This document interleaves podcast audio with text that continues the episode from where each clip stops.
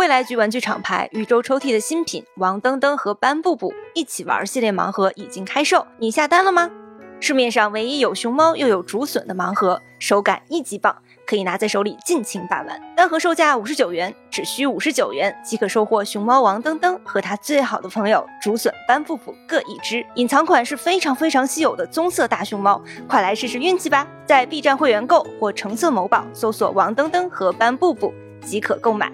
欢迎在评论区或丢丢粉丝群晒单哦。大家好，这里是未来事务管理局独家出品的丢丢科幻电波。丢丢丢丢丢丢丢丢丢！我是今天的主持人小浪花。今天的两位特工是学术担当老易，大家好。然后还有我们的恐怖悬疑担当小静，大家好，我是小静。日语担当吗？但是这个里面没有日语啊，所以他今天的设定对多单，今天的设定是恐怖悬疑担当。对，今天我们要来聊一本。新书叫做《记忆旅行者》，是美国作家布莱克·克劳奇最近出版的一篇小说。这个作品已经被网飞预定了，所以我们决定在它被改编和上线之前，抓紧时间读这个书，然后来跟大家聊一聊。《记忆旅行者》是它的中文译名，然后它的英文原名直译过来其实是《递归》。然后英文版其实前两年就由皇冠出版社首发了，一九年的时候，对对对，也是一个英文出版界的大社了。然后他还在二零一九年获得过 Goodreads 的读者选择最佳科幻小说奖。然后中文版是由果麦文化出版的。啊，我们也第一时间拿到了样书，所以就抓紧时间读，读完之后就抓紧时间来分享。对，没想到我们有一天也要面对来自网飞的 这种催读书的压力啊！很多推理作品啊，或者悬疑类的作品啊，我就特别想第一时间读，读完免得被 剧透了就不快乐了。对，就是先大概讲一下他这本书的一个大的设定吧。它其实故事是从一个叫做错误记忆综合征的。这么一个社会现象切入的，他讲了说，二零一八年纽约开始发生大规模的自杀事件，就说很多人的记忆被错误记忆涌入扰动之后就受不了，就可能就自杀了。然后我们的主角呢，他的设定是一个警探，他叫巴瑞，他开始调查，媒体都解读为曼德拉效应。所以这个曼德拉效应是一个什么设定呢？老一可以讲一下。曼德拉效应简单的解释就是说有。相当一部分的人对同一事件有着错误的相同记忆，这个词是怎么来的呢？就是南非总统曼德拉，很多人印象中他已经死于八十年代了，但其实曼德拉是二零一三年才去世的。是，而且这个错误的大规模的记忆，不仅是一小撮人，就是在全世界好多个国家的人都有一个这样的记忆，它也许是来源于比如说媒体的一些虚假报道啊，或者是什么，这个来源已经。不太可考了，但确实有这样一个现象存在。然后呢，经常我们在互联网啊被刷屏的一个例子，就是那个五十六个民族五十六枝花的这个歌词，到底哪一个版本是正确的？就是一直有两个版本嘛，一个是五十六个星座五十六枝花，一个是五十六个民族五十六枝花。其实有大量的客观证据表示这两个版本的歌词都存在过。你可以找到音乐啊、视频啊，然后文字版本。的歌词的记录，这种偏差就是因为 来自于他两版本真的客观同时存在。嗯，但是曼德拉效应这个事情虽然很多事实本身可以被解释清楚，但它有趣的在于它在大众心理学和传播学的角度上是一个非常有趣的现象。呃，我们不应该纠结的它。这个效应本身是对还是错？嗯，哎，其实应该去思考为什么会记错这个事儿。我们刚才讲了这个故事是怎么切入的。就是因为曼德拉效应造成的这个大规模恐怖自杀事件，故事就这么展开了。这个地方来一个剧透预警，如果介意 剧透的朋友可以先看完作品再来听。而且本期节目除了说《记忆旅行者》以外，我们也会聊到比如美剧《黑松镇》的一些剧情和设定，还有这个作者的另外一本书《人生副本》。OK，剧透预警完了，我们刚才讲到了这个虚假记忆这个事情啊，所以它这个故事的设定究竟是怎么样？样的呢？谁来给我们简单的梳理一下？它主要的人物只有两个，一个是巴瑞，刚才讲到的这名纽约警察局的警探，嗯，他是男主，他负责来去调查这个错误记忆综合症的这个情况。然后后面呢还会出现一个女主，女主叫海伦娜。然后你读的过程之中就会发现，这个错误记忆综合症它并不来自于。生活中的一些错误的输入，而是因为这些人都用海伦娜的后面发明的某一个机器，他们回到了过去，对，所以他们经历了不一样的人生。他们的那个虚假记忆，实际上也是在某种程度上是真实的。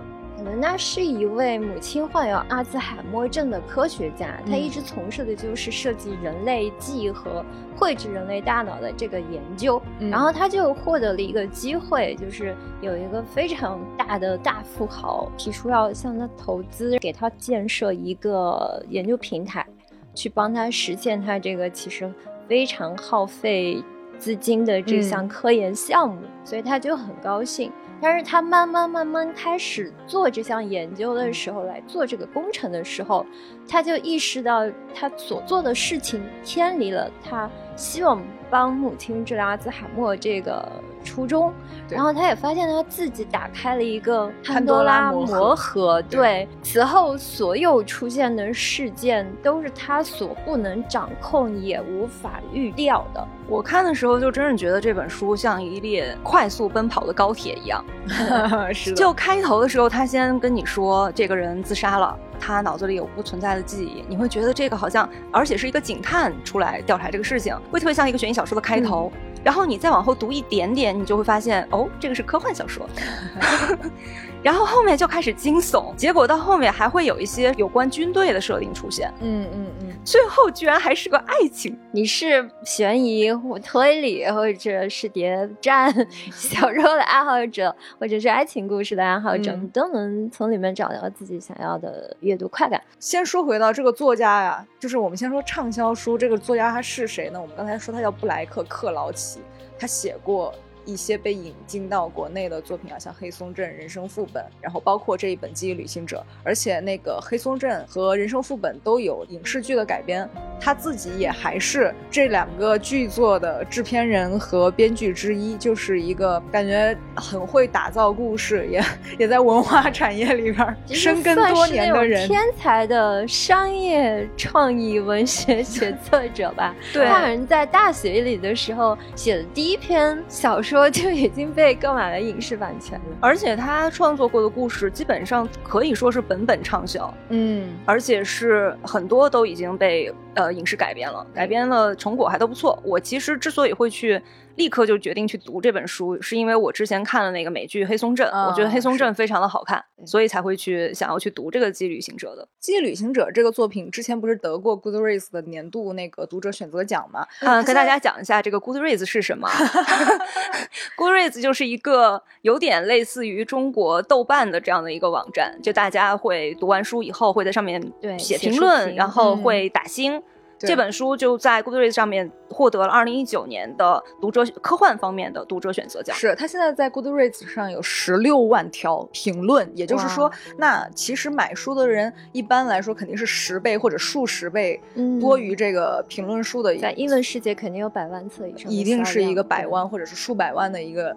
就是确确实实畅销的量级，而且我看到一个信息很有趣啊，就是之前比如说《黑松镇》《人生副本》，就是《人生副本》改编的那个影视剧叫《安物志》嘛，都是他自己做了编剧和制片人的。但是《记忆旅行者》这本的 改编他没有参与，所以这个就是被网飞预定的。我们今天要聊的这部作品的改编班底，网飞挺有意思的。这本书在就是出版之前已经把影视改编权给抢走了哦。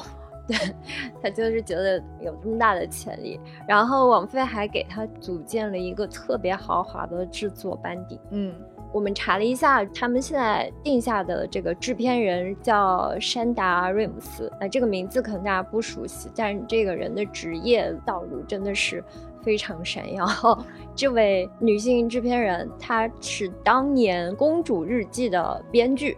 哇哦！哎，然后呢，到零五年之后，他就开始担任实习生格雷的编剧和制片人。哇，再次哇哦！感觉大 IP 在望。一二年之后，他还陆续做了像《丑闻》然后《逍遥法外》的编剧和制片人。嗯，哎，是一个特别厉害的创意制片。嗯，然后呢，更厉害的就是已经定下的这个导演马特·里夫斯。这位导演，我们前几期丢丢刚八卦过，为啥呢？因为他拍了《蝙蝠侠》，哦，就是新的那一集的蝙蝠侠。对于也说起过，这个导演其实是一个科幻迷非常认可的、很宅很宅的科幻导演。他是早年就跟 J.J. 安布朗斯是一起制作短片的，然后可能是一直在户外机器人工作室工作。嗯，哦，对，后来就拍了《科洛夫档案》嘛，然后那个也是他。拍的呀？对啊，哦，我超爱那个电影的。《科洛夫档案》的导演就是后来拍了《星球崛起：黎明之战》。哦，哎，总之就是一个真的在科幻领域上非常有建树的一个导演，同时也是真科幻迷认证的宅片导演。我其实蛮好奇他能把这部片子给加上什么样的这种宅元素的。哦，感觉这个班底，我突然对这个改编充满了信心啊！一个非常优秀的女性制片人和一个非常非常优秀的优秀的科幻导演。对，然后再加上这个原作者又是一个畅销书的这么一个很会写故事的老手，对、嗯。故事老手，哎，感觉可以有预期，这个改编是可以有预期的。而。且王菲在这个书上架之前就已经给这个项目过了绿灯会了。哦嗯嗯，他们除了说要开发这个电视剧之外，还有电影开发的一个计划。好好啊，感觉 好好啊，这个是什么？呃 他们要，他们就说要打造一个这个递归宇宙。哦，那很好，那很好，因为其实在这个设定下，它是可以翻出很多的故事来的。就是我们现在在《记忆旅行者》里边看到的是，比如是巴瑞和海伦娜的故事。那比如说此时此刻，其他的国家 如果有这个技术的人，他们又会发生什么故事呢？我觉得这个递归宇宙是值得期待的。再加上这个班底，我觉得，呃，我就不控制预期了，我觉得可以预期，可以期待一下。对，我这回在读完这个《记忆旅行者》以后，我又去找了他《人生副本》那本书来读。嗯整个读下来以后，我发现这个人真的是非常典型的畅销书作者，就是他能够把一个你觉得初看上去觉得非常的老套的设定，嗯给他不断的翻出花来。对就像刚才不成讲到的说，这本书其实就是一个有关时间旅行的这样的一个设定。然后它里边讲到的时间旅行的方式，呃，作为科幻迷来讲啊，也没有什么新鲜的，它就是造了个机器。然后你进入这个机器，你的记忆就能够回到你以前的某一个时间点的嗯。你的身上，然后你就要重新再去经历这个后面的这个人生，就是一个回到过去的一个时间机器，就是这么个事儿。但是呢，你每次回到过去，你就会抽出一条新的时间线，嗯那当有很多很多人使用了这个机器，不断的抽出时间线的话，世界会发生什么？其实这个是很有意思的。而且甚至是它从只有一台机器到全世界同时，如果有很多人都拥有这个机器，是的这个世界会演变成什么样子？就是它的推演会越来越细，越来越大，就很有趣。这其实，在我们的构思里，可能是三部曲，对对 对，写不，嗯嗯，写不完的，你得写成《魔戒》那样的厚度才行。但是这个作者他因为就是一个训练有素的呃创意写作的畅销书作者，所以他其实非常有一种对于小说的结构和篇幅的把控能力。是的，是的，对他很果断，你感觉他谋篇布局的时候，嗯。他始终会把自己的这些故事把控在自己的这个手里，把所有的矛盾啊、所有的冲突都集中在他笔下所设定的这些主要人物身上。对就是这是一种故事非常嗯嗯鲜有的一个能力，我觉得就这种把控力。对，所以我们阅读的时候，虽然可能觉得眼倦沉思，你也能想到很多的问题，你能想到很嗯多未尽之言，你想到他可能呃没有去写到，但是他显然是有思考到。嗯但是篇幅有限，他认为他所要讲的这个故事，他写的小说只展现给你们这些内容，是只是写到这里了。我觉得这本书它能呈现出来的，它真的是为了这个阅读的感受，或者是他的写作技巧来说，他把主线和这两个主要人物以及他们的动机前因后果交代的非常非常清楚，然后非常好读，就是技巧真的很纯熟，讲故事的好手啊，严密的科幻设定概念来打底，然后他所有的故事都非常有画面感、动感，特别擅长营造这种悬念。制造这种跌宕紧凑的脑内好莱坞的效果，看着不累。就是他这本书，你真的坐在那儿一会儿就翻完了。是的，是的，是的。我觉得啊，我就特别抗拒很多宣传语里边说到的烧脑。虽然确实这一个作品里面也是有很多条时间线，可能你要稍微捋一下，也涉及到平行宇宙什么的。但它真的就读者的感受来说，它不会让你累，就是它读起来是。真的，我就所以又回到畅销书这个词啊，轻松畅快。就是这个故事，无论它的题材是怎么样的，它的线索非常多，但是真的不会让你脑子烧得很疼。对 啊，但是同时又有一定的获得感。嗯，刚才就讲到说那个前面我们就说到说你不管是喜欢哪个类型，比如说你是喜欢悬疑啊、科幻呀、恐怖啊、惊悚，还有爱情，你都可以在这本书里得到快乐。但是我想说的是，如果你对某一个类型是有点抵触的。比如说，我身边就见过有一些人确实不喜欢读悬疑小说，嗯啊，或者是觉得科幻小说是比较复杂、比较难读进去的东西。但是其实这本书是打着科幻小说的这个名头在卖的嘛，但是你并不用有任何的恐惧感，它非常非常的好读。就是你对某一个类型可能不是那么喜欢的情况下，但这本书依然能够让你获得那种类型的乐趣，这个我是可以保证的。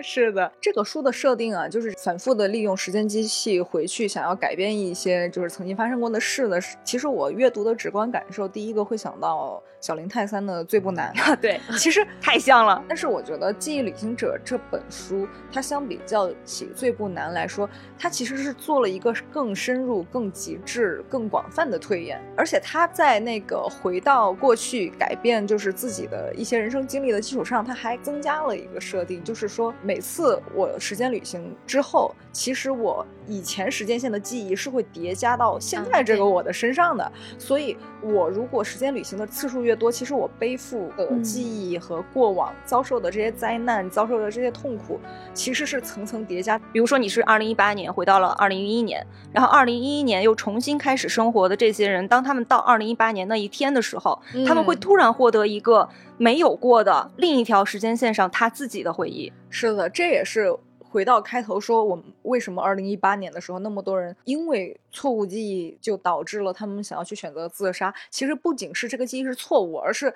因为可能一个人的大脑，它能承载的信息量和记忆确实是有限的。如果是有一天你在一瞬间的记忆都被强行并合到你的脑子里，你会觉得你的生活完全失调了。是的，对于科幻作者来说，记忆真的是像深空和深海一样，是一个可以被无穷无尽挖掘下去的一个宝藏。可能是也是因为我们人类自己的科技探索在这一块上做的事情还比较有限。嗯，所以还没有被技术给大范围的祛魅之后，这个脑科学啊，包括记忆啊，还是一个非常宝藏的题材。嗯，从生物学的角度来看，比如说我们一组特定的神经元被激活时，记忆就产生了。而对于一段。记忆的回忆，同时意味着重新激活同一组的神经元。那么它的这个设定也是基于此而来的。那我后来看完小说以后，我去查了一下资料，我发现就是激活神经元来呃制造或者重建。大脑记忆这个研究，这个技术其实已经比较深入了。二零一一年的时候，加州大学就已经在使用磁共振成像和计算机模型，能做到重建了大脑的这个动态视觉图像，也就是他们可以重现人们看过的片段。这种重现虽然完全还称不上这个高清吧，而且 几乎还无法辨认，但是已经是一个巨大的进步，意味着我。们现在可能可以将记忆甚至是梦境录制下来。呃，然后在二零一七年的时候，有一项研究，科学家就把这个电极置入了失忆症患者的大脑。嗯，然后这些神经假体记录了记忆形成过程中的这些神经信号，然后在回忆的时候，这些模式在大脑中通过电极被模拟了出来。通过这个过程，研究人员也记录了这个记忆表现的改善。我们可以去假想一下，如果能拥有完美的记忆，我们生活中肯定有能拥有许许多多的便利，比如说我们学过的知识、技能，对吧？啊，我可不想要完美的记忆，太可怕了。但你不想记住你生命中特别重要、对你来说特别美好的那些事？如果他真的对我重要的话，我就会记得。但其实小七说这个，对啊，说的非常好。我忘记了，就证明它不重要啊，是这样吗？但是其实它这里边有一个问题在于说，你的大脑的功能还比较完善和正常，因为就像这个作品里边写到，包括刚才。老易提到的那个科学研究，这个研究其实是对于比如说失忆症患者，比如说他遭受了一些外力，或者是那个车祸，或者是怎么样，或者是阿兹海默老了之后，对他有一些是你被动的失去了，或者是你就是记不起来，就是你的记忆就是缺失了。这个技术是不是可以帮助我们？保存一些珍贵的记忆，或者是帮我们唤醒一些我们已经丢掉的记忆。所以科学家在做这些研究的时候，初衷肯定是很好的。当然，我们科幻作品里面，也就是肯定要比科研也更。走远更进一步，其实在这个意义上也会去思考一些这种能力的阴暗面。比如说，我们会陷入这种挥之不去的记忆循环里面，试图用记忆解决所有的怀疑。那这种记忆也可能变成一种我们不应该去迷恋的这种迷醉的一种毒品，对不对？而且有些很多创伤的记忆，我们想要忘记的这些记忆，如果始终。无法记住，或者始终无法忘记，或者有人强迫你去记住啊，那些让我们尴尬的、羞耻的时刻，永远都会伴随我们，那也很可怕，对不对？然后包括像仇恨，就是如果永远被记住的话，那个这个世界肯定会会有多糟糕？为什么记忆对我们来说是一个非常有趣的一个课题，是一个非常有魅力的课题？嗯，是因为记忆就构成了我们人本身。是的，就是你之所以为你。其实就是因为靠你这一个瞬间一个瞬间的记忆，他们构成了你。你中间抽去任何一个瞬间，不管是它是痛苦的还是美好的，你可能都不是你了。它这个原著的名字是叫递归嘛？是叫 recursion。我们可以解释一下什么是递归。其实这个原著的名字更加能够体现出这本小说的。有趣之处，嗯，其实递归这个东西在数学和计算机里边，它就是不断调用自己的函数的这样的一个过程。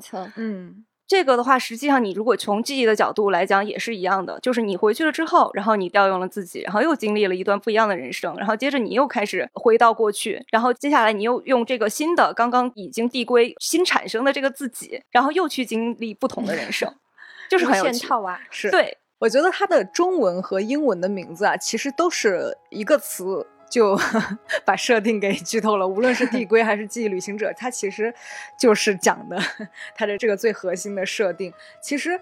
我觉得《记忆旅行者》这本书，它还有一个做的比较好的地方，它其实做了一个非常轻巧的处理，就是说，当我在想起，比如说我上辈子，就是我上一条时间线的我的一些记忆的时候，它直接从我的脑海的视觉成像上来就是灰白的，我一下就能分辨灰掉的那个就是作废的记忆，我现在这个记忆是生动的，是鲜活的，它这个处理还是做的很巧妙的，嗯。其实它这个进一步你去思考的话，它其实是一种有关时间的一个设定，就是它中间也反复提到说当下是一种幻觉，人类是实际上是生活在四维空间的一种生物，你的这条时间线上所有的因果都是已经确定的，但是为了让你的大脑能够在一个安全的范围内，你的大脑理解不了因果倒置的这样的一个世界，嗯，所以你就能够感知到一种幻觉，那就是当下。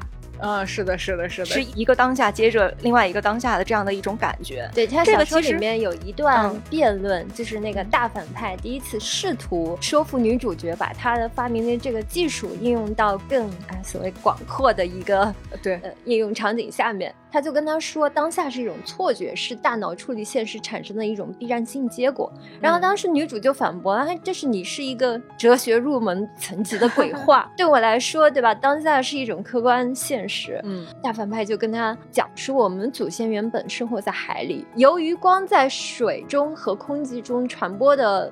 模式不同，他们的感官体积就是能够搜寻猎物的区域，就慢慢的会拓宽，对不对？嗯，原本我们的祖先只能对实时刺激起反应，那么好，后来这些海洋生物上了岸，他们的感官体积增加了，对吧？他们就能看得更远了。他们的技能和感官体积这种差异，就促成了意识的进化。如果能看得更远，就能想得更远，就能做计划，然后就能预想未来，即使未来对他们来说并不存在。他想说的是什么呢？就是意识是环境造成的，我们这个认知也是对现实的概念。其实取决于我们能感知到什么，我们的感官受到哪些限制。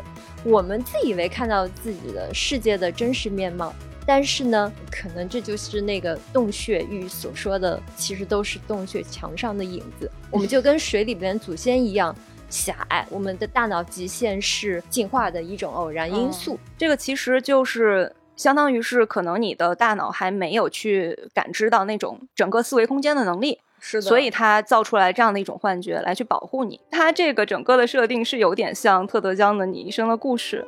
这个《你一生的故事》里边，他就讲到说，他获得这种感知第四维的能力的方式是掌握了外星人的一种语言。嗯，就有一天，这个外星人突然来到地球，然后他们干的唯一的一件事情就是教会了地球人一种他们自己的语言，然后就飞走了。然后掌握了这种语言之后，对你来说，这个因果就不再是一个单方向的一个东。东西，嗯，你看到的这个时间不再是单向流动的，对，你能够看到，对，你能够看到你的整个一生所有的事情。但是这个时候，自由意志是不是还存在呢？在特德江的这个故事里，他就说，当你获得这样的一个能力的时候，你不再会觉得选择是一种自由，你会觉得按照这个既定的时间线去走下去。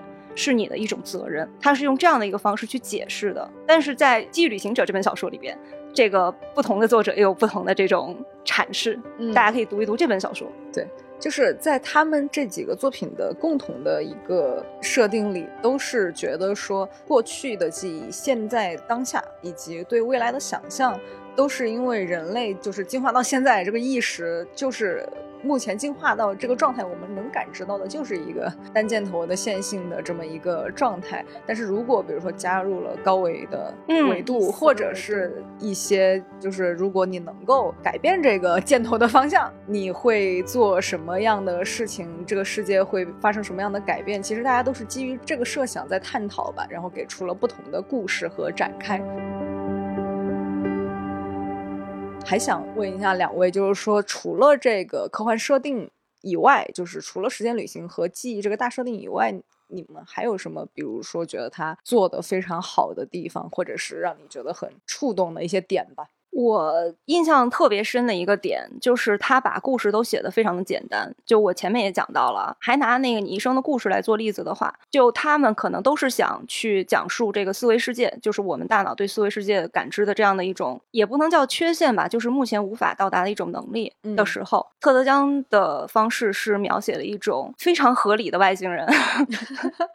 就是七支筒，呃，对，是七支筒。就如果你去看的话，你看他的描写的话，你会觉得一个生活在多维空间的外星人，当他获得这样一种能力的话，他可能就是这个样子的。嗯，但他确实可能会有那么一点点门槛。但是在这本小说里，当他去写这个东西的时候，就是说你要怎么去在这个四维空间里，像这个读者，因为读者大家都是只能够感受到这个单向流动的三维世界嘛。嗯。你要向他去解释的时候，他的方式就是说，这个女主海伦娜造出来了一种机器，你进到这个机器里，反正你就能够回去了。嗯，你会很容易理解。当然，你只要不要试图去讲那个机器的原理啊。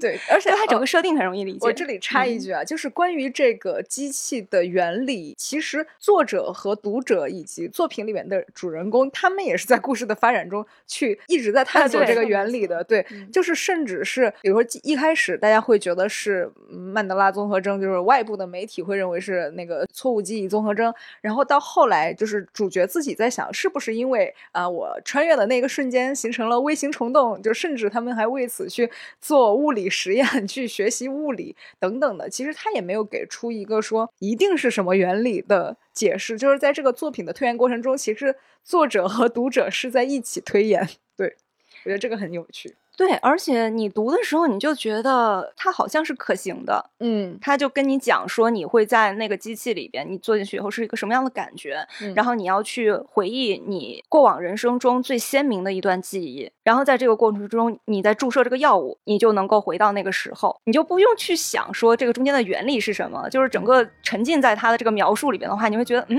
好像可以，对，就是你记住它的功能和操作办法就可以了。对对对，这个方面非常写的非常详细。是，关于这个能够非常容易的让读者感知到他想表达的意向这件事情，我有一个更好的例子，就是《人生副本》里的例子。嗯嗯人生副本它是说，在注射了某一种药物之后，你可以选择进入到你的这个平行宇宙中的任何一段人生里。嗯它表达的方式就是，你注射完这个药物以后，你就会走进一个无尽的长廊，这个长廊左右两边都是门，你打开一个门就进到你的一段人生。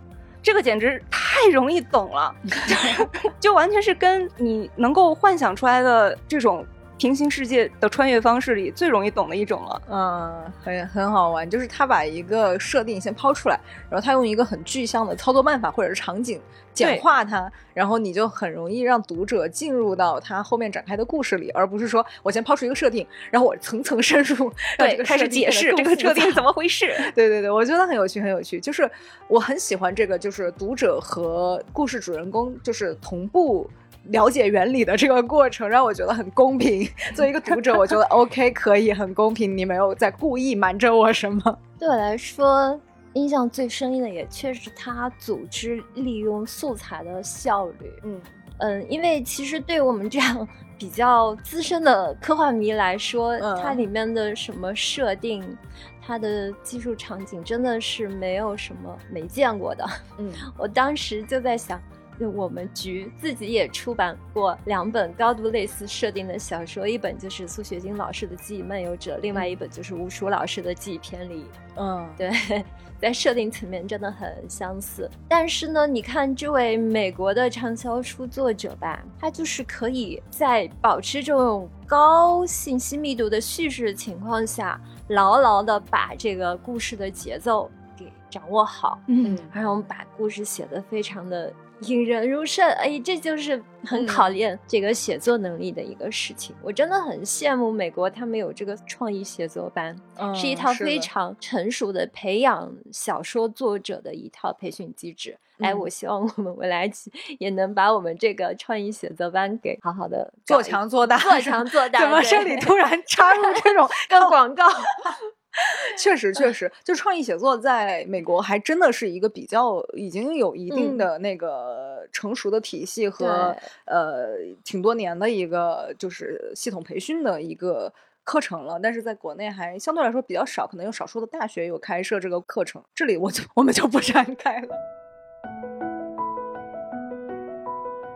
我自己印象比较深刻的一段，就是刚才小金有提到说，这个剧情到后面到中后段的时候吧，其实是军方那边的人，一个叫高研署，它的全称叫高等武器研究署，然后他们成立了一个小组叫悲伤逆转部 对，他他对他们有一个悲伤逆转部门，就是刚才我们有说到，就是一项颠覆世界的技术，它就像一个潘多拉魔盒一样，就是它一定不会只影响第一个打开这个盒子的人，所以一点也不出乎意料的，在这个故事的后面有更多的人掌握到了这个时间机器以及这门技术，他们可以去复刻这个时间机器。然后这个高鼹鼠它掌握了这个机器之后呢，他们决定制定一个。规范使用时间机器的计划，就比如说，他确定了一些边界，啊、你往回穿不能超过五天的时间线范围内，对，而且只有那指定的一男一女的两位军人，就是受过训练的军人，可以去进行这时间旅行。然后呢，他们还形成了一个投票机制，每次有一个恶性事件抛在眼前的时候，就说我们去救不救，就投票，有点像狼人杀，狼人救。然后呢，就是他们会投票来进行决定，就是这里边的角色自己也提出了《少数派报告》这个作品作为例子，就是说，如果自己也知道，是，就是在一个科幻作品里边，他们用另一个科幻作品来举例自己的设定，我觉得很有意思。就科幻迷看到这里会心一笑，有没有？对，相对来说，这个实验是充满了一些理想主义的色彩在里边的。因为你能打开这个盒子，那就有更多的人能打开这个盒子。但是这个作品里面呢，他提出的一个解决方案就是说，我们能不能够回到原初的时间线，去改变掉这个。呃，机器被发明的这个事情，所以就是后半段主角就一直为此在努力。我觉得总归他在一本小说的篇幅里边，他给了这个故事一个完整的解答吧。我们不能说什么解答是最正确的，或者是更好的，但是他确实建构了一个非常完整的一个有问有答的这么一个故事。对。我们刚才分享了很多关于《记忆旅行者》这本新书的一些设定和剧情的分享。其实，记忆这个东西真的是，就是大家都能够感同身受，都对它有一些感触的东西吧？对，是。就像《记忆旅行者》这个作品里边给出了一个解释，我觉得就很好，就是说，你有时候那种似曾相识的那种。改煞户的 体验，其实是因为，其实就是因为你灰掉的那条时间线给你带来的，就是你可能真的是你曾经经历过那条时间线，只是现在这个时间线的你，对于你来说那个时间线是作废的，但是你有时候回想起来，你觉得你真实经历过，对吧？对，有的时候去到一个新的地方，就比如说你旅游到了一个你根本不可能去过的城市，但是站在那个景色面前的时候，你就觉得，哎，这个地方我好像来过。是的，是的，我觉得每个人都有过这种。既视感，对，或者是这种似曾相识的体验。我记得我很小的时候，就是我第一次非常非常清晰的感觉到这种既视感，可能那会儿才三四岁，就上幼儿园的时候，我就在一个小池塘旁边玩儿，就是三四岁就已经开始有既视感了。对，就是所以记忆非常非常深刻。也许这一段记忆不是我的真实记忆啊，就是。我在一个算是那种围墙上面吧，那个围墙很宽，就在那儿跳来跳去。我一下突然愣住，我就觉得说啊，我好像经历过这个场景，因为那个围墙挺高的。我当时年纪比较小嘛，以前有大孩子在上面玩，我上不去。那可能是我第一次上去，但是我第一次清晰的感觉到这个我好像经历过的这个体验，就是从那个时候开始的。然后后来。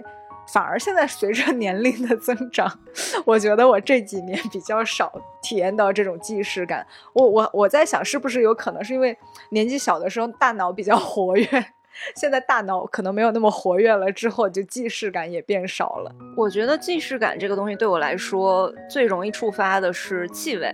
嗯，对对对对，就是现在的这个季节，就是从春天到夏天过渡的这样的一个季节之中，空气里边有一种独特的一个味道，我觉得可能是来自于树木，或者是来自于某种特殊的花朵。就每次闻到这个味道的时候，我就好像是总觉得有一个什么记忆在我的脑子里，可能是很多个这样的春夏之交，然后叠加在我的脑子里，就是没有一个具体的一个事件，但是就有一种非常非常熟悉的感觉。啊，有道理，有道理。我猜想，感觉可能是，比如就是影像的记忆，可能占用大脑比较多的储存空间，所以可能气味是不是更容易储存啊？因为我我自己也有一些对气味的很鲜明的回忆。我的是那种院子里边扫了落叶，扫在一起堆成一堆，然后傍晚的时候那个树叶被烧掉的那个记忆，会让我觉得瞬间有一种回到童年的那种感觉。我还记得我第一次去成都的时候，嗯，那是一个六月，一到那个城市，就是出了机场就闻到一股淡淡的植物的香味儿。然后我在想，为什么会这个季节？在我看啊，我唯一别的，在我的记忆里比较类似的就是桂花的香味儿。嗯，但是那个并不是桂花的季节。我后来就跟别人讲的时候，别人也都不知道我到底在说什么。但是确实是那个气气味，让我马上就对成都这个城市有一种亲近感。那其实我们刚才说到的这种既视感啊，这。现在大家都管它叫逮下户，对我们叫它既视感，其实挺准确的，就是似曾听闻，对某些呃新的声音有一种熟悉感。很早之前就对于这类现象的研究，包括像柏拉图，他认为这个是存在前世的证据。对，哎，那跟这个作品还挺挺挺类似的。他他倒是跟他们持有同一观点。其实根据调查问卷显示说。三分之一的成年人至少有过一次这种经历，而且越有想象力的人可能遭遇这种。竟然只有三分之一吗？这个对，我 因为人人都有，每个人都会有啊，可能对啊，嗯，好吧。他的样本可能有点奇怪。对，样本奇怪。青春期的时候，这种体验的出现的几率会更高一些。哦，真的，真的，真的，就是心理学家认为，其实一般健康的大脑都会产生这种感觉，而且人们在这种疲惫和压力的状态下更容易出现感觉。它可能就是你获知了某种信息，你和记忆中的某个信息关联起来，但是你又。不能清晰的意识到它的来源，对啊，当然也有可能是不同的平行宇宙的你的记忆叠加在了你自己的现在的这个记忆上。啊，对对对对对对对，是的。那么今天的分享呢，差不多就到这里结束了。给大家留一个互动小问题啊，就是你有没有过那种印象深刻的既视感的体验？可以在评论区，可以在丢丢的群里面。给我们分享一下，也欢迎大家在各个平台点赞、收藏、订阅我们的节目。大家如果听完我们的分享呢，也想在网飞上线之前看这本《记忆旅行者》，啊，可以，我们争取到了一些购书福利。大家在我们各个平台的节目介绍和评论区里边，可以扫描这个购书的二维码，或者点击链接买《记忆旅行者》，可立享五折包邮的大优惠。五折。对，五折还包邮，我的妈呀！现在卖书太卷了吧？其实。我们年初向大家推荐过安迪威尔的《挽救计划》那一本书，实际上是一个科幻作家写的畅销书。嗯，这本《记忆旅行者》呢是畅销书作家写的科幻小说。大家读了《挽救计划》的人都会知道，丢丢推荐的作品绝对都是很棒的。是的，总之呢，一本书五折包邮，你先买回来再说，简直太划算了，好吗？OK，在网飞改编之前啊，赶紧把原作看了啊，我们一起来体验这个记忆带来的。时间旅行好了，那么本期分享《记忆旅行者》的节目就到这里结束啦，丢丢，拜拜，拜拜，丢丢丢丢丢丢丢丢丢丢丢。未来局玩具厂牌宇宙抽屉的新品王登登和班布布一起玩系列盲盒已经开售，你下单了吗？市面上唯一有熊猫又有竹笋的盲盒，手感一级棒。可以拿在手里尽情把玩，单盒售价五十九元，只需五十九元即可收获熊猫王登登和他最好的朋友竹笋班布布各一只。隐藏款是非常非常稀有的棕色大熊猫，快来试试运气吧！在 B 站会员购或橙色某宝搜索王登登和班布布即可购买，欢迎在评论区或丢丢粉丝群晒单哦。